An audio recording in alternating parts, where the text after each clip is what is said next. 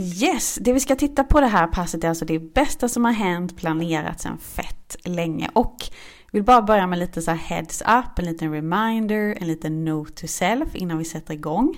Och det är detta att kristen tro är ju liksom ingen lek va? Det är ingen hobby för töntar, det är ingen liten snuttefilt för lite så här tragiska och naiva personer, utan kristen tro är faktiskt sjukt tung.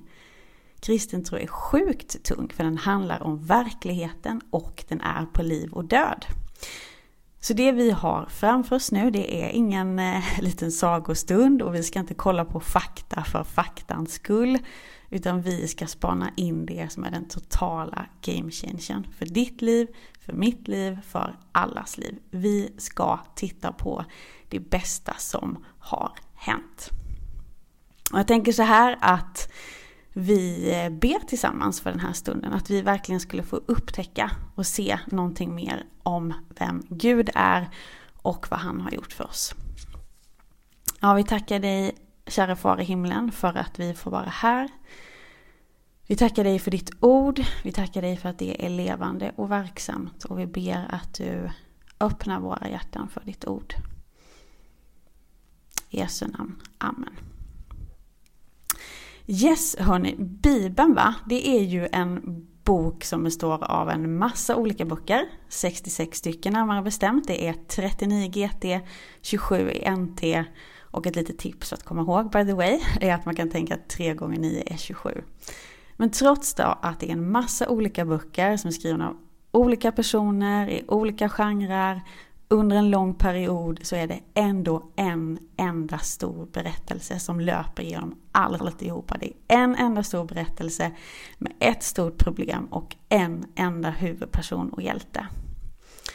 Och det betyder att om vi vill få koll på det vi läser i Bibeln, om vi ska få koll på, om vi ska fatta det bästa som har hänt, om vi ska fatta den här totala game changen, så måste vi ha koll på och börja från början.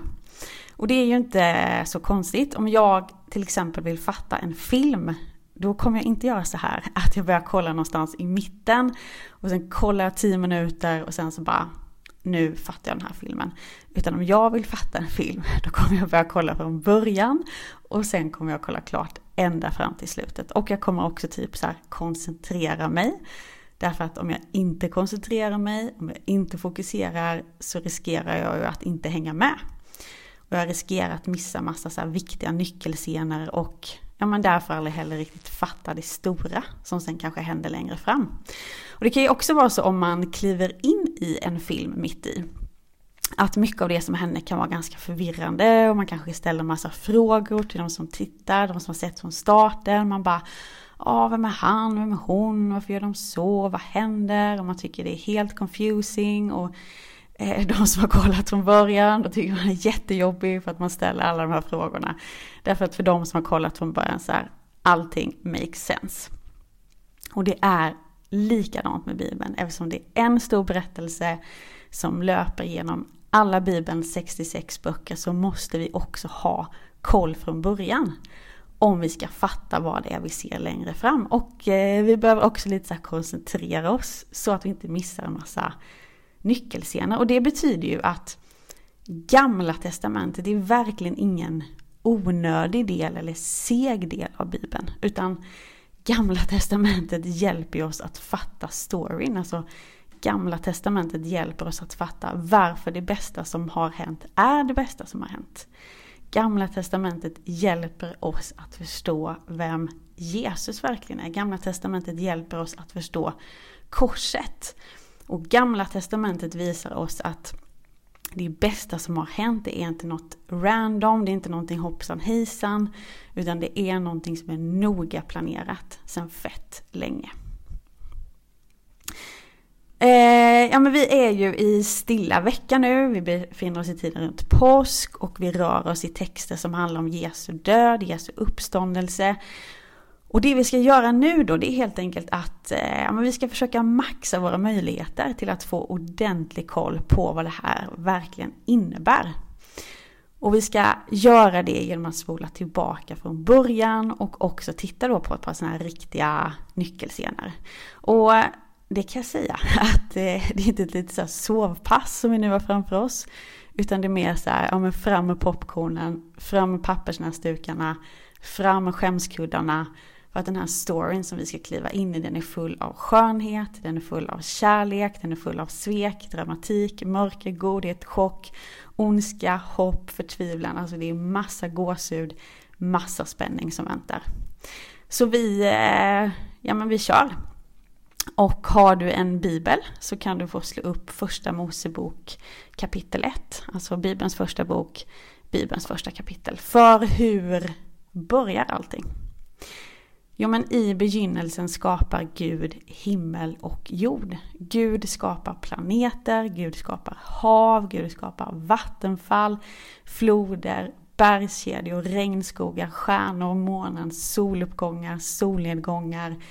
Du vet, ja men vi ser delfiner som leker i vattnet, vi har fåglar som sjunger, vi har humlor som surrar i solskenet, vi ser liksom hästar som galopperar fram genom orörd natur.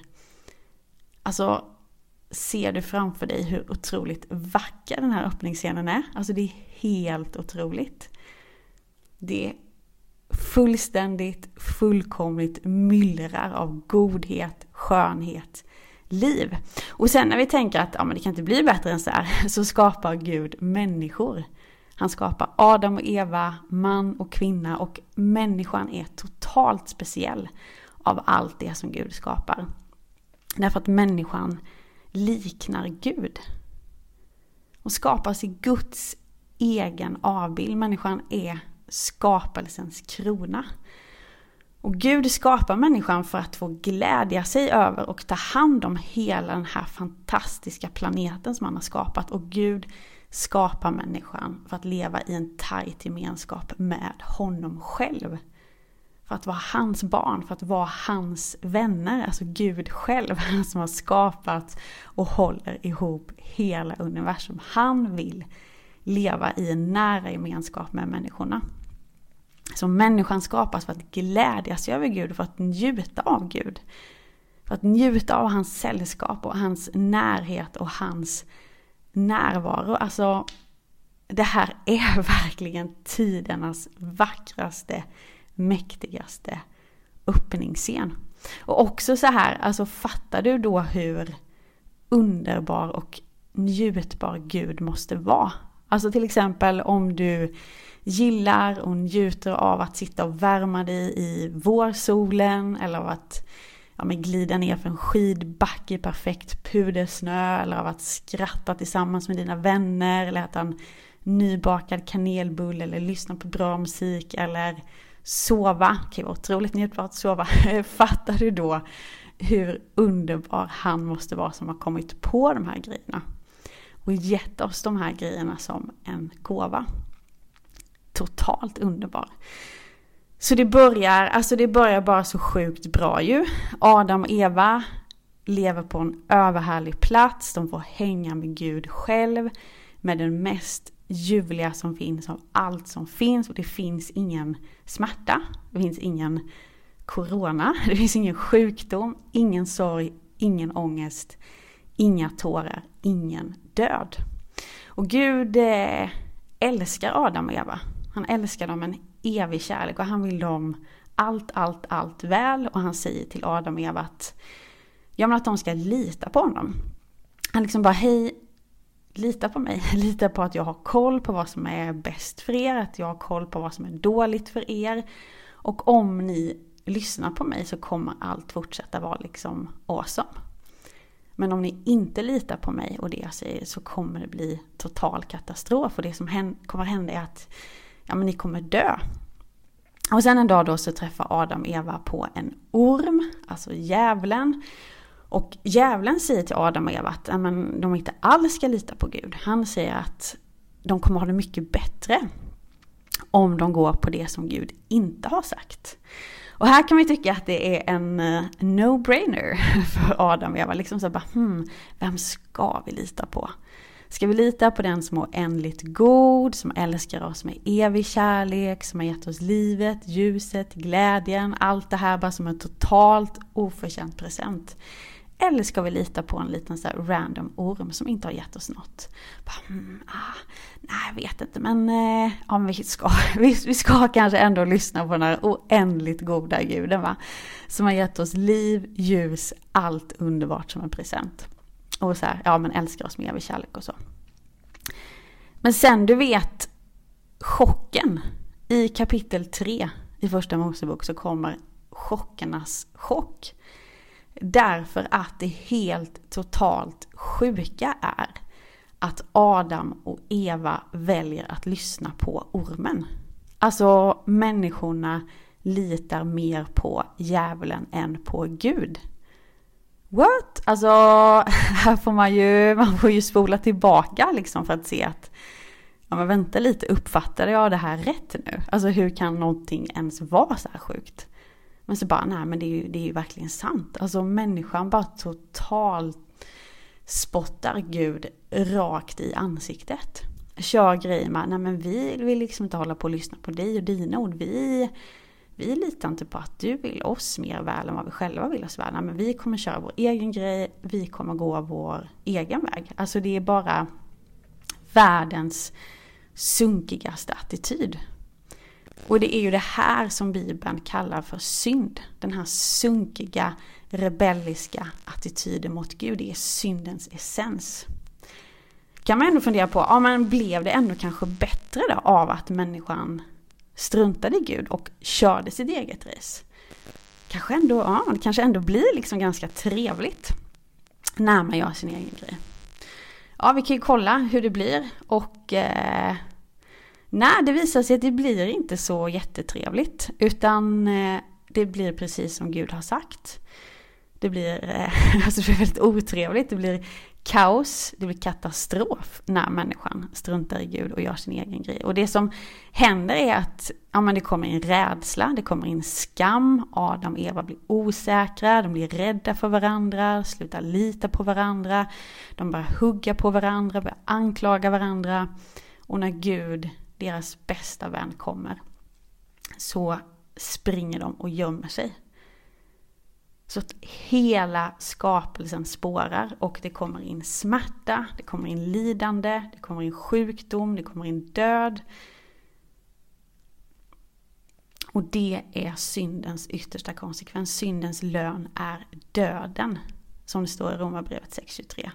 Och då inte främst liksom den kroppsliga fysiska döden.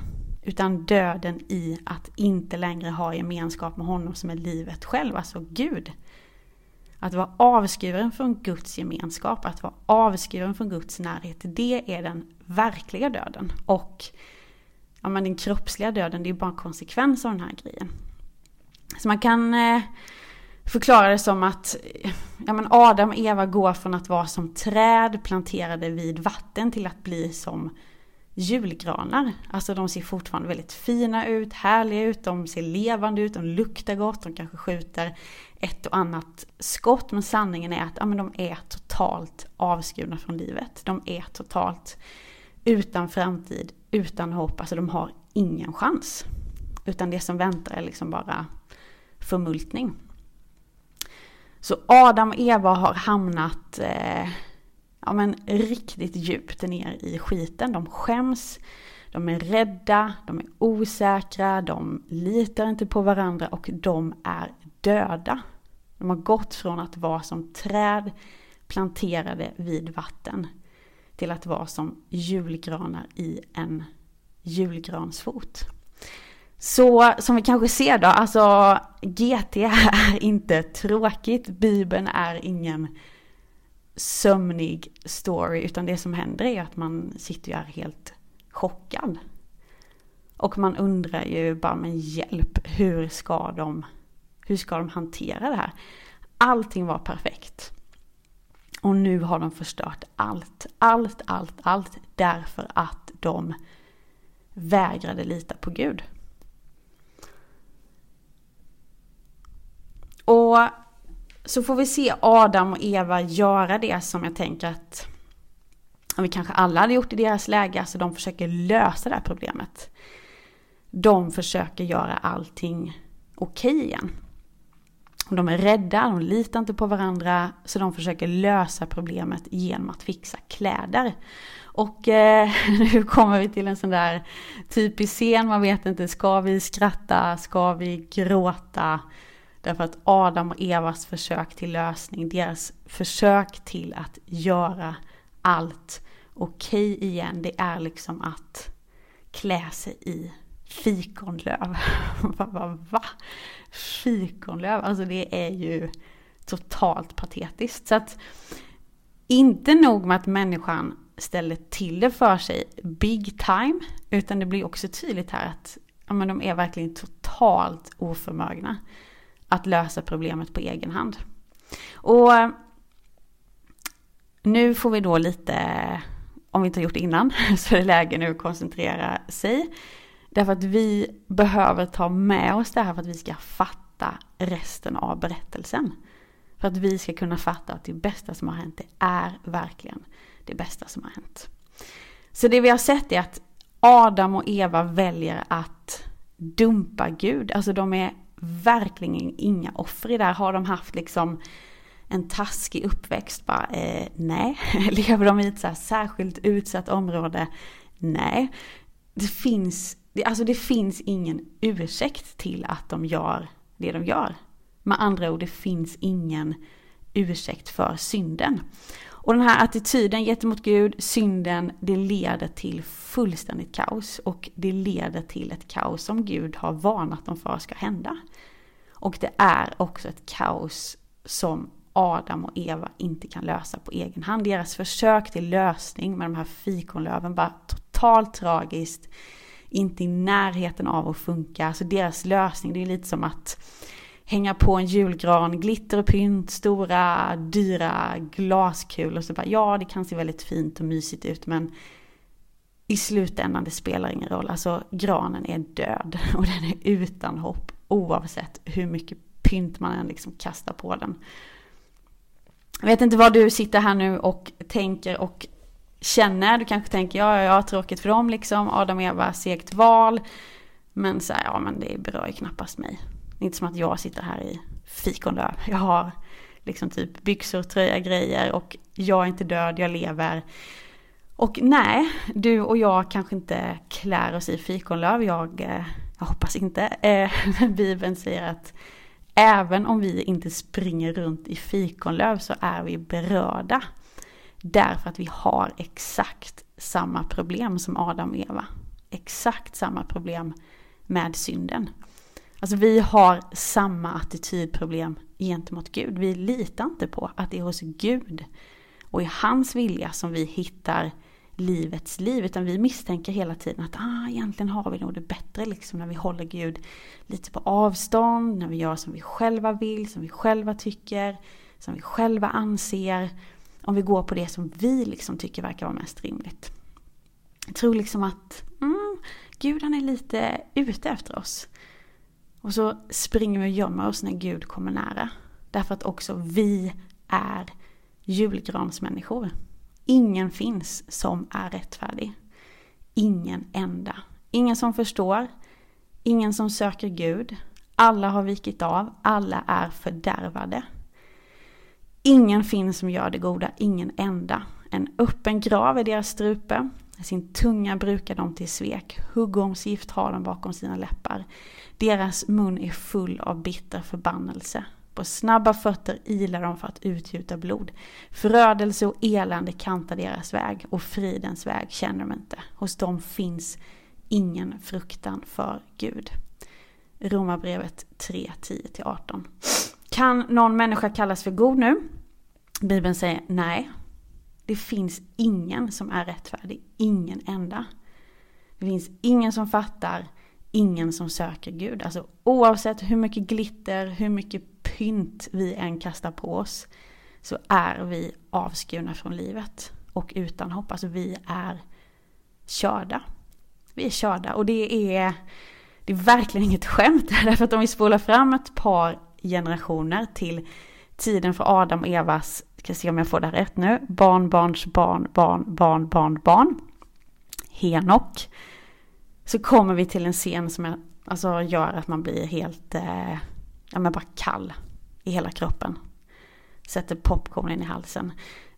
Henok får en eh, hälsning av Gud, en profetia som vi kan läsa om i Judasbrevet 1.14. Och där står det så här. Se, Herren kommer med sina tusentals heliga för att sitta till doms över alla människor och straffa alla gudlösa för alla deras gudlösa handlingar och allt det oerhörda som dessa gudlösa syndare har sagt mot honom. Så Henok profeterat om att men en dag ska Gud döma alla människor. Och Gud ska dela ut de påföljder, han ska dela ut det straff som synden förtjänar. Och då kanske man kan, eh, om vi pausar lite då, eh, så kanske man kan fundera så här, men varför måste Gud liksom ta i på det här viset? Liksom, varför måste han döma synden? Varför måste han straffa synden? Kan inte Gud mer bara så glömma, gå vidare, acceptera att vi är som vi är? Är inte Gud kärlek? Jo, Gud är kärlek. Och det är just därför som Gud måste döma och straffa synden. Eh, Guds kärlek till oss, det är inte så här, ja men den typ av kärlek som en influencer har till sina följare eller som en bachelor har till någon av de här liksom tre miljoner tjejerna som man dejtar samtidigt. Utan Gud älskar oss som en pappa älskar sina barn. Gud älskar oss som en man älskar sin fru. Och för att Gud verkligen älskar oss på riktigt så blir Gud också arg över vissa grejer. Därför att riktig kärlek och vrede hänger ihop. Och jag pratar verkligen, verkligen inte om nu någon slags våldsam pojkvän eller så som säger till sin flickvän att ja ah, men jag slår dig för att jag älskar dig. Det är absolut inte det jag säger. Men om eh, du gör så här nu då, att du tänker på någon du älskar, du tänker på någon du bryr dig om. Du ser den personen framför dig och sen så tänker du dig att jag börjar sprida en massa falska rykten om den här personen på liksom all over internet. Jag häller med flit eh, kokande vatten över personen. Jag liksom eh, tänder eld på någonting som personen verkligen älskar, bryr sig om.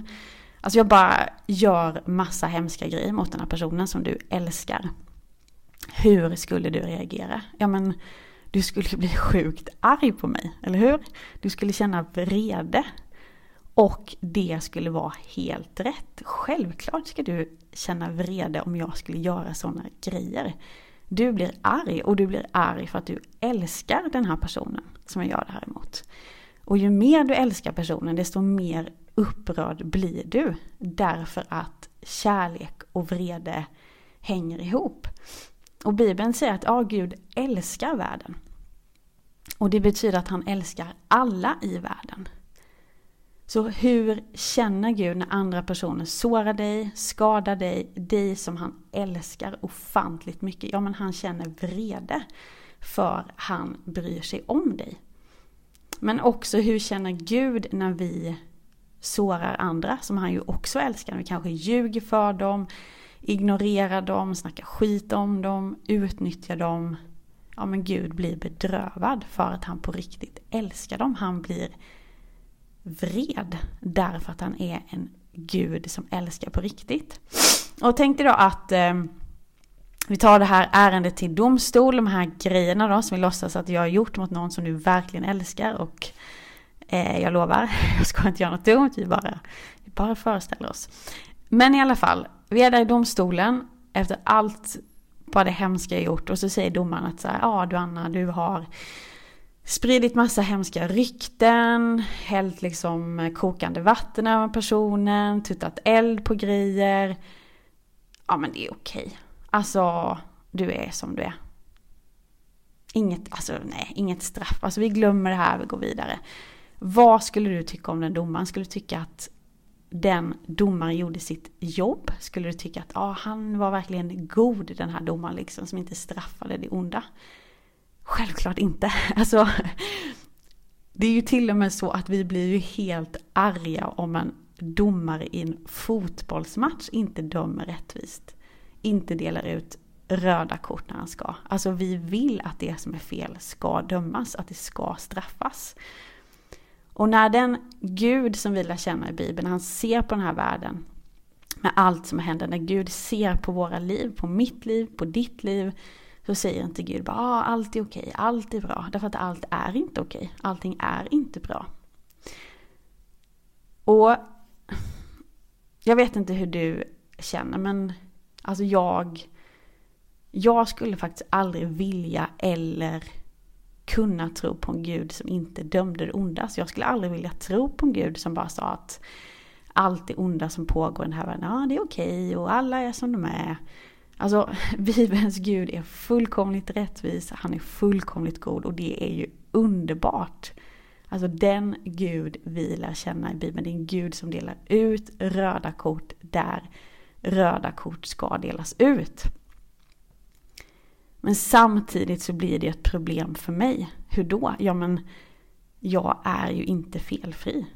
Jag är inte oskyldig, alltså jag förtjänar massa röda kort, utvisning. Alltså jag har sårat, skadat många av alla de människor som Gud verkligen älskar på riktigt. Och framför allt så har jag det här attitydproblemet mot Gud. Alltså jag går runt och misstror Gud. Jag går runt och gömmer mig för honom som har älskat mig med evig kärlek, som har gett mig livet. Se, Herren kommer med sina tusentals heliga för att sitta till doms över alla människor och straffa alla gudlösa för alla deras gudlösa handlingar och allt det oerhörda som dessa gudlösa syndare har sagt mot honom. Av alla problem som vi har som människor, som vi kan ha som människor, vi kan ha många problem, stora problem, men av alla de problemen så är det här vårt största problem. Synden är vårt största problem. Gud ska döma oss.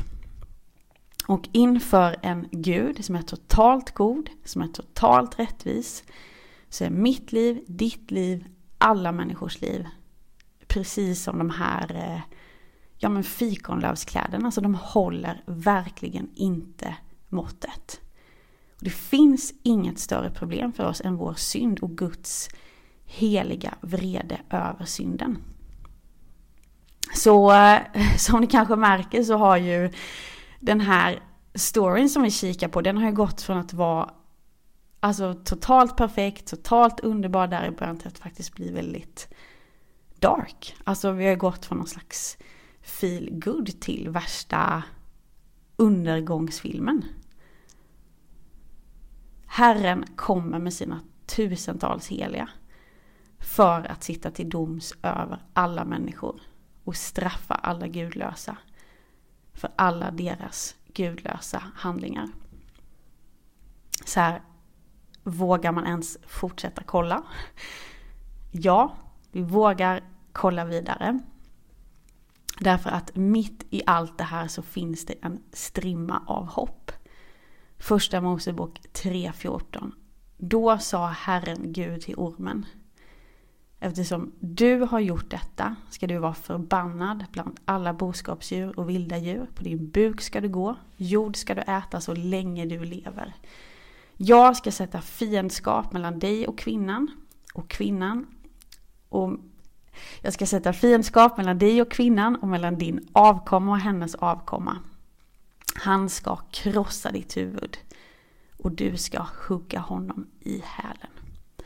Gud kommer med ett löfte här. Gud kommer med ett löfte. Gud säger att han ska göra det som vi människor inte kan själva. Att han ska reda upp den här röran som vi människor har ställt till med i världen. Gud säger att han ska sända någon som ska krossa ormen. Alltså Gud lovar att djävulen och synden kommer inte få sista ordet. Gud lovar att djävulen och synden inte kommer få sista ordet. Alltså Gud visar än en gång att han är totalt underbar, han är totalt god. Alltså han är orimligt bäst. Och Gud löser också Adam och Evas klädproblem. Kapitel 3, vers 21. Herren Gud gjorde kläder av skinn åt mannen och kvinnan och klädde dem. Bara äntligen! Äntligen får de ordentliga kläder och inte den här pinsamma fikonlösgrejen. Gud går in, Gud styr upp det som Adam och Eva själva har ställt till med men som de inte klarar av att lösa på egen hand. Och lägg också märke till hur Gud gör det här. Hur gör han? Ja men Gud offrar ju ett oskyldigt djur för att ge Adam och Eva fungerande kläder. Alltså det är med andra ord en oskyldig som får dö för att lösa konsekvensen av människans synd. Och sen så ser vi hur Adam och Eva drivs ut ur Eden, alltså de drivs bort från Guds närhet och vägen in i Guds närhet stängs. Det är liksom ett totalt avspärrat. Och det här är ju bara, alltså det är så fruktansvärt tragiskt. Det är så fruktansvärt sorgligt. Människan som skapas till Guds egen avbild, människan som skapas för att glädja sig över Gud, njuta av hans sällskap, njuta av hans närhet och bara spottat Gud totalt i ansiktet, förstört allt. Och som en konsekvens av det här är de nu totalt avskurna från Gud. Det är en fruktansvärd scen. Och Adam och Eva lämnar Eden som ja, men två julgranar, alltså de lämnar avskurna från livet och de är helt körda i sig själva. Men de lämnar med två viktiga grejer i bakhuvudet och det är två grejer som också vi får ta med oss när vi går vidare i berättelsen.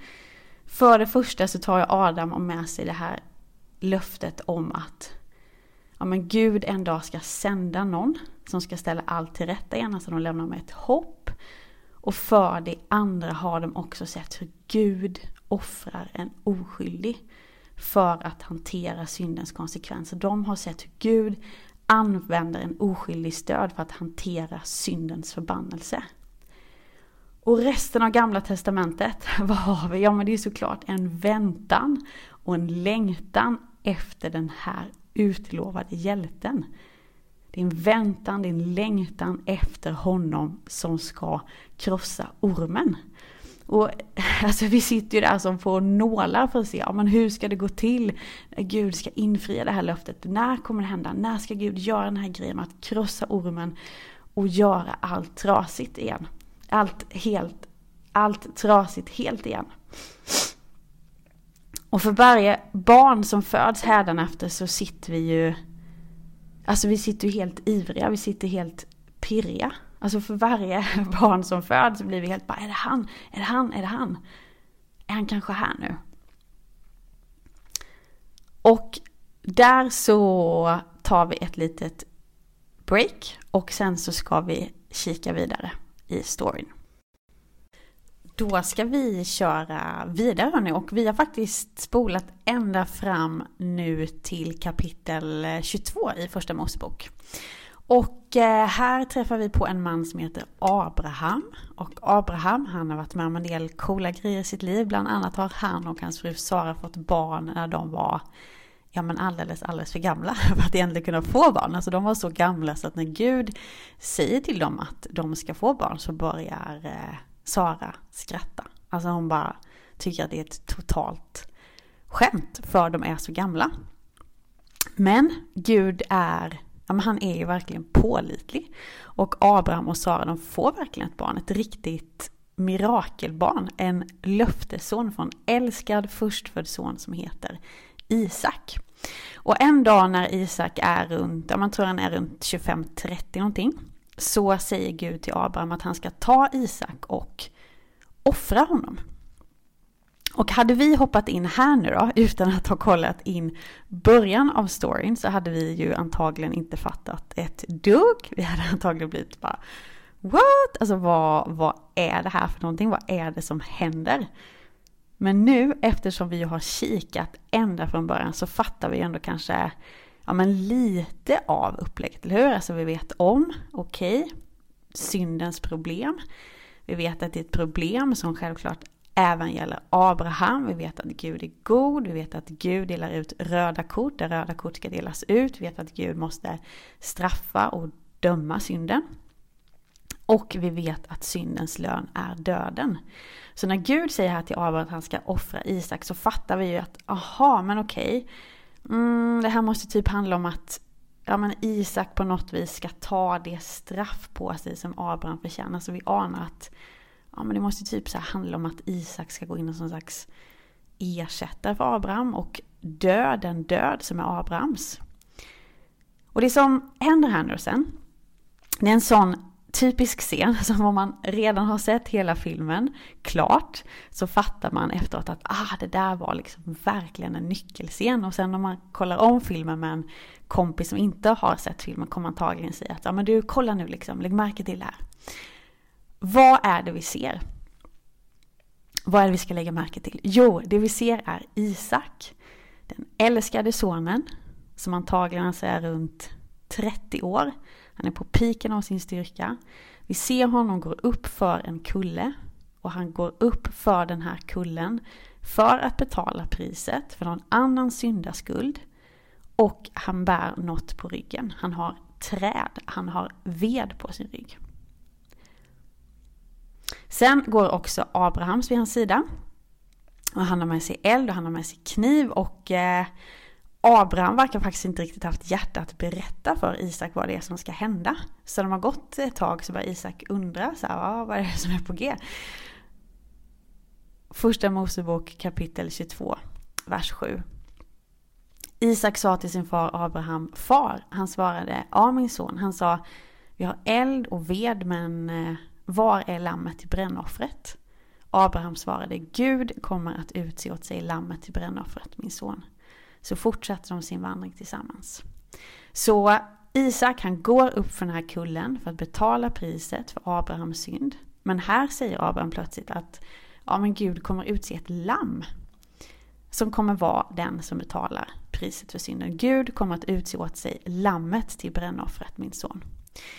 Och eh, uh, uh, uh. sen kommer vi ju till alltså, det som kanske är en av Bibelns mest dramatiska scener. Abraham bygger ett altare. Han lägger upp veden på altaret och så binder han fast Isak där. Och så sträcker han ut handen, han tar kniven för att offra Isak. Och alltså, jag biter liksom sönder mina naglar på den här. Man bara, åh, var ska jag ta vägen? Det är ju, alltså det här är egentligen en sån typisk scen som jag egentligen inte klarar av att titta på för att det är så mycket nerver, det är så mycket spänning. Alltså kommer det komma ett lamm? Det här lammet som Abraham pratar om att Gud skulle utse, eller kommer faktiskt Isak dö? Ja, men det som händer är i alla fall att Gud griper in och i sista stund så stoppar Gud hela det här. Och han skickar dit en bagge som Abraham ska offra istället för Isak. Så det hela slutar alltså med att den här baggen som Gud sänder, ja men den dör istället för Isak. Så att för att baggen dör så kan Isak leva. Och jag vet inte hur det är nu eh, med dig, om du har kanske möjligtvis ett litet pling i ditt huvud. Alltså någonting, bara någon liten klocka där någonstans som, som ringer. Varför ett pling? Eh, jo, men för att Alltså vi har ju sett det här förut, eller hur? Alltså vi känner ju igen det här med att Gud offrar ett oskyldigt djur för att dela med syndens konsekvenser. Vi såg ju det där i scenen när Gud gjorde ordentliga kläder till Adam och Eva och ja men nu ser vi det igen. Alltså Gud gör samma grej igen. Här är ännu ett tillfälle där Gud förser människorna med ett oskyldigt offer för att dela med konsekvenserna av människans synd och skuld. Alltså vi börjar eh, ja, men vi börjar ju se ett mönster här. Men en grej som jag bara tänker att det här måste vi eh, reda ut innan vi går vidare. Det är, det är ju det här med lammet. Abraham sa till Isak att Gud skulle sända ett lamm som skulle ta Isaks plats. Men sen gav Gud dem inte ett lamm utan han gav dem en bagge. Är det så här att Gud har lite, han har lite dålig koll på djuren, på vad som är vad. Eh, nej, alltså det är ju Gud som har skapat alla djur. Så att eh, det beror ju knappast på det. Utan det som är är ju att när vi lämnar här kapitel 22, när vi lämnar Abraham, när vi lämnar Isak så gör vi det med ett löfte till. Vi lämnar med ett löfte från Gud om att han ska utse och ge ett lamm. Ett lamm som ska offras för att betala priset för någon annans syndaskuld.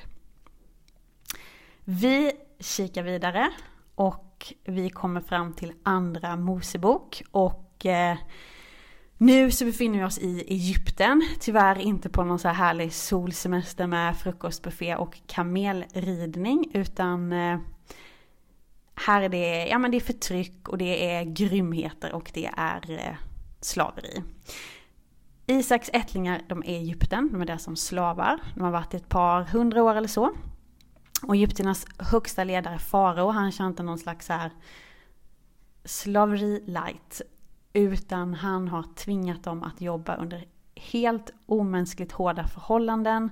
Och han har bara gjort en totalt obeskrivligt vidrig grej mot alla nyfödda pojkar. Han har beordrat att alla de här små nyfödda pojkarna, de ska tas från sina mammor för att slängas i floden Nilen, alltså för att dö. Så att, eh, som ni kanske märker, det här är liksom inte Bullerbyn, det här är inte Astrid Lindgrens värld, alltså Bibeln är inte, det är inte Disney Channel. Och eh, slavarna, israeliterna, de ropar till Gud, de ber till Gud, de ber till Gud att han ska gripa in, att han ska rädda dem, att han ska befria dem. Vad tror du händer? Ja men Gud visar ännu en gång att han är underbar, att han är god. Han hör deras rop, han griper in, han sänder en ledare till dem, Mose, som ska leda dem i en befrielseaktion. Och så ger Gud Mose uppdraget att gå och säga till farao att farao ska lyssna på Gud, att farao ska göra det som Gud säger, att farao ska befria folket. Och så berättar också Mose för farao att om han inte följer Guds väg så kommer Guds dom att falla över farao. Hur reagerar farao? Alltså, han bryr sig inte. Alltså han har ingen som helst respekt för Gud och för Guds ord. Så han bara, mm, kör på med det som han själv tycker är bäst. Farao bara, vem är Herren? Vem är Herren? Skulle jag lyssna på honom? Alltså han är en person, farao, som kör stenhårt på den här upproriska attityder mot Gud. Alltså han tänker inte bry sig ett skit om vad Gud vill. Utan han kommer köra stenhårt på sin egen grej. Och Gud ger farao chans på chans på chans och fatta att han menar allvar. Gud varnar farao igen och igen och igen och farao får inte så här två chanser, tre chanser, han får nio chanser, nio varningar, alltså nio, det är ganska många. Och det är inga så här lite mm, luddiga, diffusa varningar som Gud ger, utan han sänder olika plågor över landet.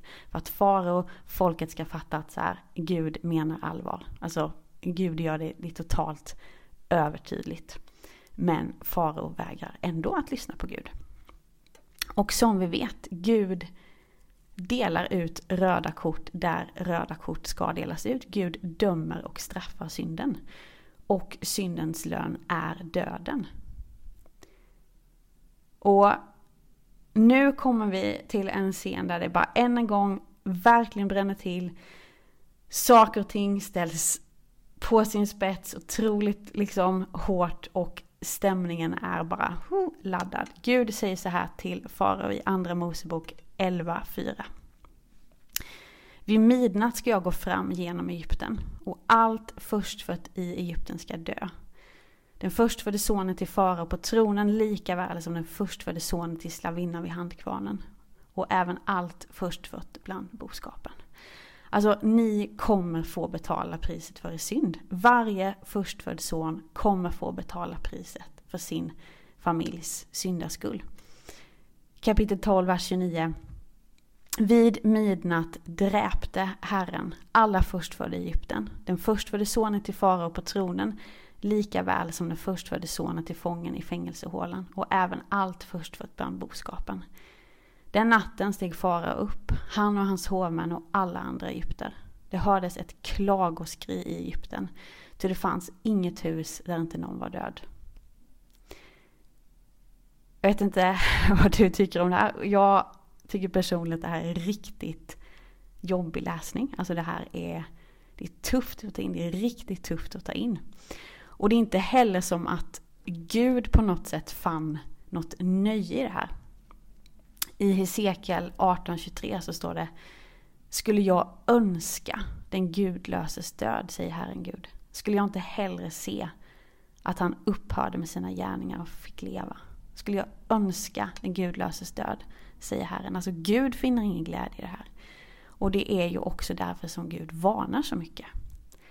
Men vet ni, mitt i det här, i tragiken, i sorgen, i klagan så finns det en strimma hopp. Det var nämligen så att vissa familjer räddades undan Guds dom. Alltså det var vissa hus som Guds dom gick förbi, som Guds dom passerade. Det var inte kört i Guds dom, utan det fanns en räddning ut ur Guds dom. Det fanns en väg ut ur Guds dom. Och den här räddningen ut ur Guds dom var ingenting som människorna själva kom på eller presterade fram, utan det var Gud som gav och erbjöd den här vägen ut ur sin egendom. Alltså var är med på den. Gud själv var den som gav och erbjöd en väg ut ur sin egendom. Så det är inte så att vi har två gudar, en ond gud som dömer och straffar och sen har vi en gulligull som, som räddar. Utan det finns en gud. Och det är en god gud. Det finns en gud och det är en god gud som dömer och straffar synden. Därför att han kan inte säga att grejer är okej okay, som inte är okej. Okay.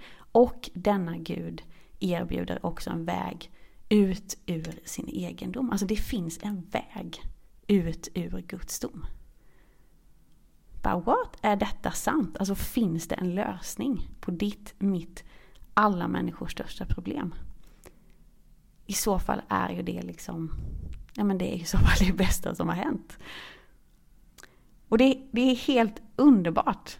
För när vi läser Andra Mosebok kapitel 12 så ser vi att ja, men Gud erbjuder verkligen en väg ut ur sin egendom och det är inte kört. Vad var vägen ut? Alltså man blir ju man blir extremt nyfiken nu, eller hur? Bara, hur kommer man undan Guds dom? Hur klarar man sig undan Guds dom? Och du kan ju få fundera lite snabbt på vad du tänker att det måste vara, så kan vi checka sen om det stämmer. Vers 13. Men blodet ska vara ett tecken på husen där ni bor. När jag ser blodet ska jag gå förbi. Och det förödande slaget ska inte träffa er när jag slår Egypten. Blodet ska vara ett tecken. När jag ser blodet ska jag gå förbi. Den här är ju ganska oväntad, eller hur? Eh, jag kan säga att det var inte vad jag satt och tänkte på. Jag funderade på, mm, undrar vad räddningen var liksom undrar Guds dom. Räddningen, frälsningen undan Guds dom, det hängde inte på hur människorna inne i huset levde sina liv. Det är inte som att Gud säger att ja, men om ni ser till att ta i kragen där inne, anstränger er för att vara goda, fina, då ska jag gå förbi. Om ni är ordentliga, om ni är skötsamma, om ni fixar fika till ungdomsgruppen, ja men då ska jag gå förbi. Alltså det är ju inget sånt. Blodet ska vara tecken. När jag ser blodet ska jag gå förbi. Den som räddas undan domen räddas inte på grund av sin ja, men livsstil eller sina värderingar eller sitt efternamn eller sitt CV utan de som räddas räddas för att de tar skydd i blodet. Det är det här blodet, blodet plus ingenting som räddar undan Guds vrede och dom. Vad är det för blod kan man ju undra då. Alltså, vad är det för blod som har en sån kraft att det kan göra det omöjliga och rädda undan Guds dom. Alltså det är ju helt otroligt. Vad är det för blod som ger liv? Andra Mosebok 12. Herren sa till Mose och Aron i Egyptens land. Denna månad ska vara den främsta hos er. Den ska hos er vara den första av årets månader. Se till hela Israels församling på tionde dagen i denna månad ska varje familjefar ta sig ett lamm. Så att varje hushåll får ett lamm. Men om hushållet är för litet för ett lamm ska familjefadern och hans närmaste granne ta ett lamm tillsammans efter antalet personer. För varje lamm ska ni beräkna ett visst antal efter vad var och en äter. Ett felfritt årsgammalt lamm av hankön ska ni välja ut. och ta antingen från fåren eller getterna. Ni ska förvara det till den fjortonde dagen i denna månad. Då ska hela Israels församlade menighet slakta det i skymningen. Och man ska ta av blodet och stryka det på båda dörrposterna och på övre dörrträ till husen där man äter det. Köttet ska ätas samma natt, det ska vara stekt över eld och ätas med osyrat bröd och bittra örter. Ni ska inte äta något av det rått eller kokt i vatten utan det ska vara stekt över eld med huvud, fötter, innanmäte. Ni ska inte lämna kvar något av köttet till morgonen. Om något av det skulle bli över till morgonen ska ni bränna upp det i eld. Så ska det ätas. Ni ska ha bältet om livet, skor på fötterna, stav i handen. Och ni ska äta det snabbt. Detta är Herrens påsk. Den natten ska jag gå fram genom Egyptens land och slå allt förstfött i Egypten, både människor och boskap. Och jag ska hålla dom över Egyptens alla gudar. Jag är Herren. Blodet ska vara ett tecken för er på husen där ni är. När jag ser blodet ska jag gå förbi er. Ingen straffdom ska drabba er med fördärv när jag slår Egyptens land. Alltså det är blodet från ett årsgammalt och felfritt lamm av hankön som räddar folket under en gudsdom. Alltså vi får ju massa detaljer här helt enkelt om hur det ska gå till. Årsgammalt, vad betyder det? Ja men ett lamm har precis som hundar eh, lite andra år än vi människor. Så en hund som är 12 år är ungefär motsvarande 72 år, någonstans där i människoår. Och ett lamm som är ett år, det är inte som lite så här, ja, men lite mer fogen variant av bebis. Utan det är ungefär som en 30-årig människa. Alltså ett årsgammalt lamm är på piken av sin kraft, är på piken av sin styrka. Och så ska lammet vara felfritt och ja, det tänker jag att vi hänger med utan problem. Det ska inte ha några fel, det ska inte ha några brister. Och hankön, det fattar vi nog också vad det är. Och så ser vi att lammet ska vara inne i huset fyra dagar innan måltiden. Från den tionde till den fjortonde. Och att alla lamm sen ska slaktas samtidigt i skymningen. Och därefter ska folket stryka blodet på dörrens trä. Och när Gud såg det så gick han förbi.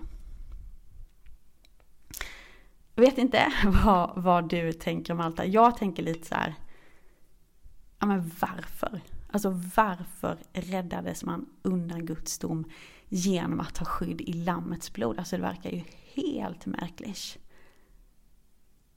Men så kanske får vi en liten minnesflash från det vi har sett tidigare. För liksom, hur dealade Gud då med Adam och Eva och deras totala hjälplöshet inför syndens konsekvenser? Ja men just det, Gud offrade ett oskyldigt djur och gav dem ordentliga kläder. Hur räddades Isak? Jo, men genom att Gud sände en bagge som tog hans plats och dog istället för Isak. Och för att baggen dog kunde Isak leva. Vad händer här i Egypten? Ja men det är ju samma lika liksom, det är bara det att här är det ett lamm. Här räddas den äldste sonen för att det felfria årsgamla lammet av hankön dör i hans ställe. Syndens lön är döden. Men det här lammet dog i människans ställe. Alltså Gud accepterar lammets död i den äldste sonens ställe. Var inte, var inte så att Gud ja, men liksom skippade att döma synden hos vissa, verkligen inte. Gud behandlar alla lika. Det var verkligen inte så att Gud skippade att döma synden hos vissa, utan varenda familj var tvungen att betala priset för sin synd. Det var bara det att Gud erbjöd en ställföreträdare. Han erbjöd en ersättare till alla som ville ta emot. När jag ser blodet ska jag gå förbi. Och det förödande slaget ska inte träffa er när jag slår Egypten. Det här blodet på deras dörrposter visade på att ja, de som bodde inom de här husen, de tog Gud på orden. Blodet på dörrposterna visade på att ja, de som bodde där de litade på Gud. De litade på den räddning som Gud erbjöd. Och kan vi, liksom, kan vi föreställa oss hur det måste vara att som förstfödd vakna upp på morgonen efter den här natten. Alltså du vet, du går upp och du går ut ur ditt hus. Och från husen runt omkring, du har skrik, du har, alltså det är klagan, det är tårar. Från alla de som hittar sina förstfödda döda. Och så vänder du dig om Och så ser du blodet på dörrpostens trä. Du ser benen från lammet i eldstaden. Alltså, fattar du vilken enorm lättnad det måste ha varit att kunna konstatera att så här, lammet dog istället för mig. För att lammet dog så kan jag leva. Alltså vilken grej!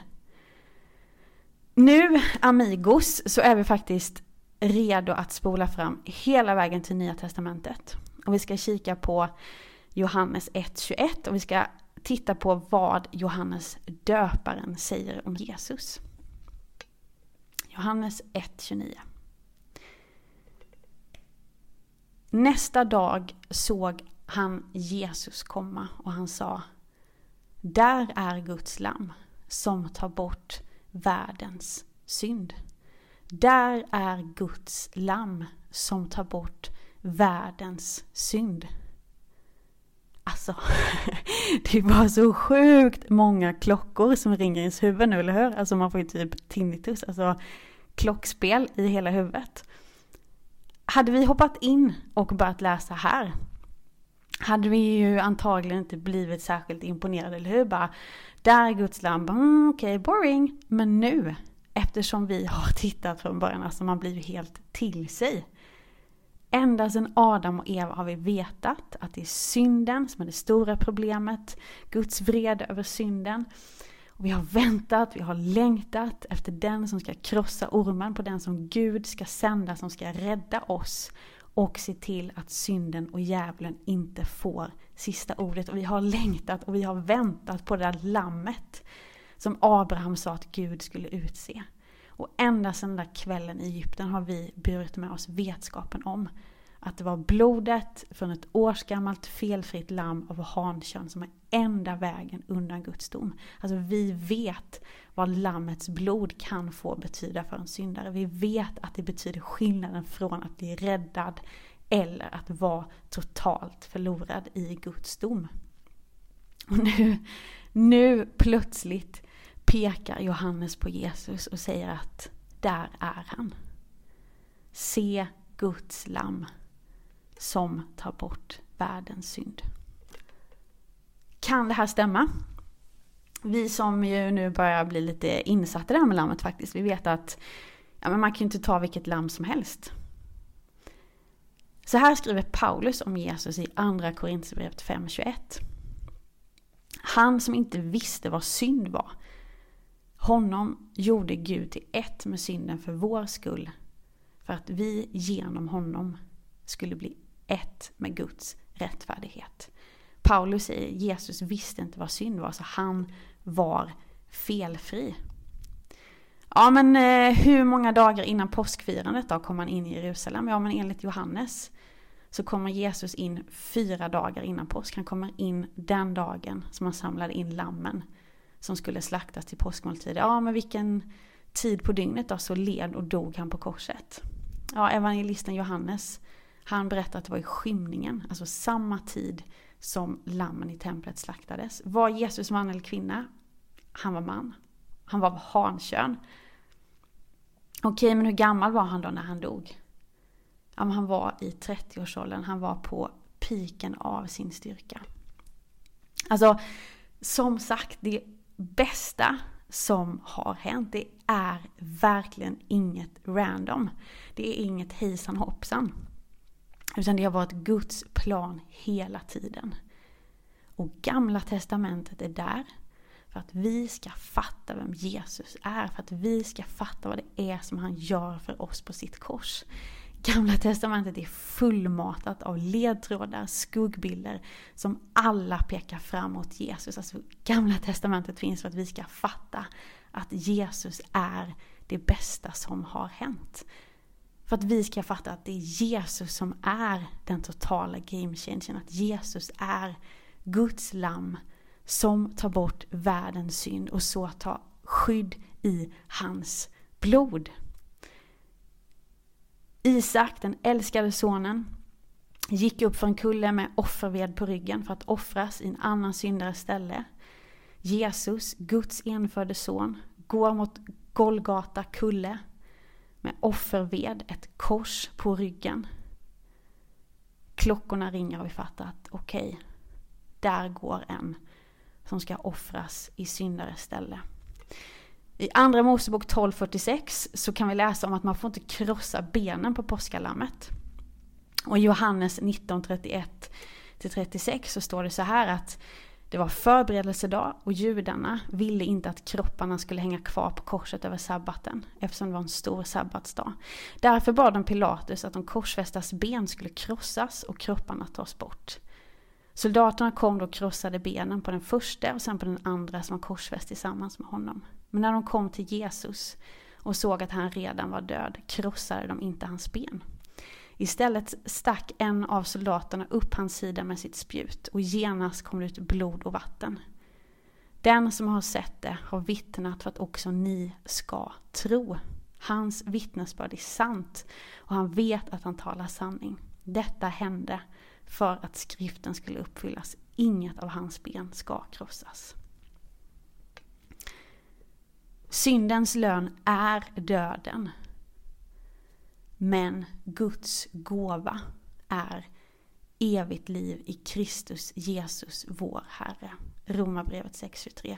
När jag ser blodet ska jag gå förbi. Alltså Gud accepterar Jesu död i ditt och mitt ställe. Jesus han är vår ställföreträdare som lever det perfekta livet som vi inte klarar av att leva och dör den död som är vår. Han byter plats med oss och han dör så att vi ska kunna leva. Och det här är det bästa som har hänt. Det här är den totala game changen. Alltså vi som var totalkörda, vi är inte totalkörda längre. Därför att vi har hopp i Jesus. Den här profetian som Henok fick. En dag ska Jesus komma tillbaka för att döma alla människor, de levande, de döda. Och i den domen så finns det ingen som klarar sig på egna meriter. Alltså det finns ingen som kan visa upp ett liv som håller. Och det är vårt största problem som människor. Men Jesus, domaren själv, han erbjuder oss en väg ut ur domen. Han erbjuder oss sig själv. Han är vår väg ut ur domen. När jag ser blodet ska jag gå förbi. Du vet, till skillnad från vad i princip alla fördomar om Gud säger, så är inte Bibelns Gud en Gud som vill ha din liksom duktighet och präktighet och ordentlighet. Gud vill inte ha din duktighet. Han vill ha din tillit. Och Jesus gick till korset därför att hans blod är det enda som kan rädda oss. Det är det enda. Det är Jesu blod plus inget. Och därför så kallar Gud oss till den här långfredagen och alla andra dagar i våra liv till att ja, men bara lägga ner hela den här grejen med att sätta vår tillit till något som har med oss själva att göra. Och det kan ju vara ja, men vår egen duktighet och godhet, vår smarthet, vår snygghet, vår känsla för stil, vår sociala kompetens, vår familjs goda ekonomi, vår popularitet bland våra polare, våra fina betyg. Alltså vad det än kan vara, allt det där är som en eh, eh, fikonlövsoutfit inför Gud. Alltså det är som att slänga på en massa glitter, massa pynt på en julgran. Det håller inte måttet, det gör oss inte ett dugg mer levande. Så Gud kallar oss till att bara sluta försöka själva och istället ta emot de kläder, ta emot det skydd, ta emot det liv som han vill ge oss. Alltså han kallar oss till att se på Jesus. Till att se på Guds lamm som tar bort världens synd och sätta hela vårt hopp till honom.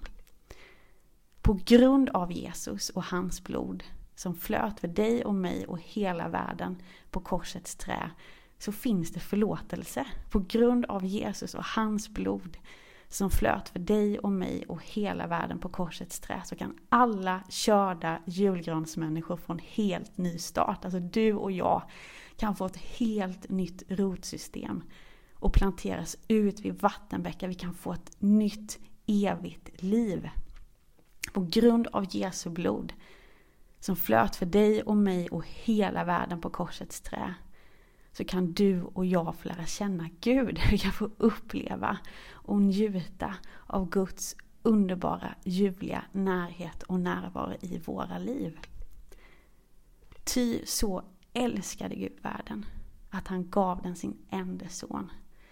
För att de som tror på honom inte ska gå under utan ha evigt liv. Till Gud sände inte sin son till världen för att döma världen utan för att världen skulle räddas genom honom. Det är den totala game changen. Det är det bästa som har hänt. Vi ber tillsammans. Ja, himmelske Fader, vi tackar dig för din underbara ljuvliga son Jesus och vi tackar dig för det du har gjort för oss. Att du har gett ditt liv för att vi ska få leva. Jag ber att det här skulle få landa i våra hjärtan mer och mer. Jag ber att du hjälper oss att se på Jesus, att du hjälper oss att se på Guds lam som tar bort världens synd och att du skulle hjälpa oss att släppa taget om allt det som vi sätter vårt hopp till som inte är Jesus. Kom och var med oss resten av den här påsken. Och låt oss få fatta varför det bästa som har hänt verkligen är det bästa som har hänt. I Jesu namn vi ber. Amen.